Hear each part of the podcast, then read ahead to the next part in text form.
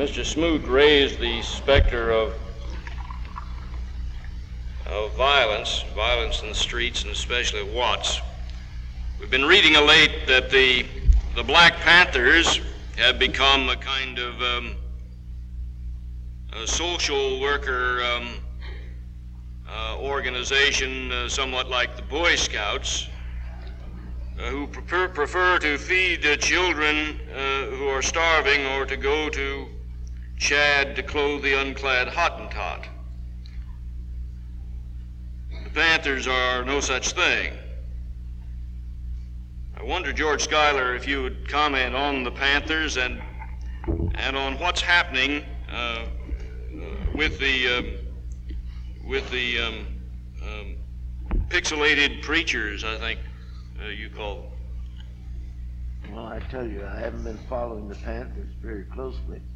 The police have been doing more of that, and uh, the Panthers uh, have now become rather respectable. They've become rather respectable now in that they've gotten government money. And uh, they're living well. And uh, they starting off with Saul Alinsky and others who told them and taught them how to uh, get money out of the government and uh, how they could how they could improve upon their uh, their situation uh, by a little balm here and there, and uh, uh, and then being funded. I didn't quite understand the meaning of the word until uh, a school teacher who owns considerable property was telling me about the property that she had uh, she had rented to a lot of the uh, Black Panther crowd. Pardon me. And uh, she wondered uh, where they got the money to pay the rent because she was certainly not going to give up any property. So uh, she found out that they'd just go and get a fund for it. There are all kinds of funds that you don't know anything about, apparently, for everything under the sun, from adagio dancing to uh, cooking uh, uh, home fried chicken and so on. And these amount to uh, thousands of dollars. And uh, uh, it had thousands of people on the payroll. And they they go downtown and have a demonstration in front of the mayor's office. Jump up and down on top of automobiles, break a few windows, and uh, then they go in and have what they call a confrontation. Most of these people uh, were known, of course, before the uh, Panthers came to prominence.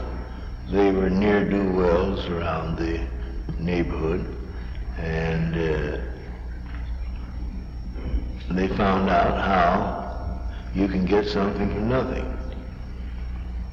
And just merely by having a confrontation, denouncing authorities, and uh, pretty soon you see a fellow jumping out of a Cadillac or uh, some other expensive car with a fur overcoat. and uh, sometimes they don't even go downtown to get the money. They sing down for it.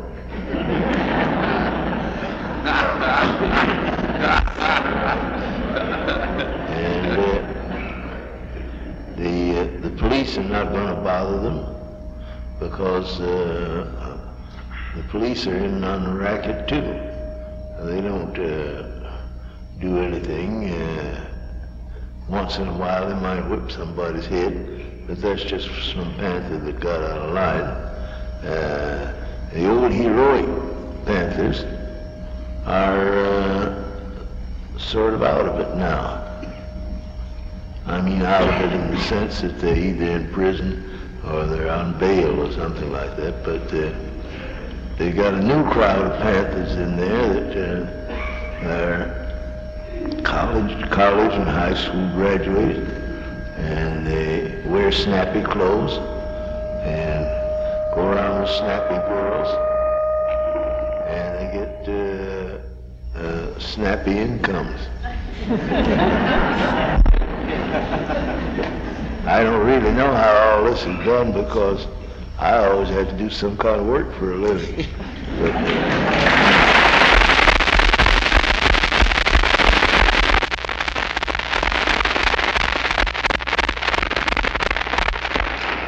these boys and girls have taught me something, and makes me realize I don't belong in this century.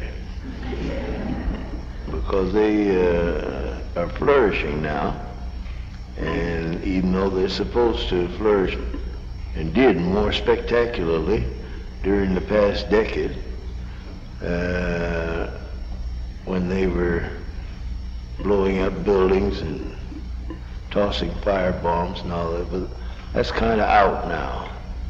Uh, they're in the money, and uh, I would say that they have made a successful war on poverty. Mr. Scott.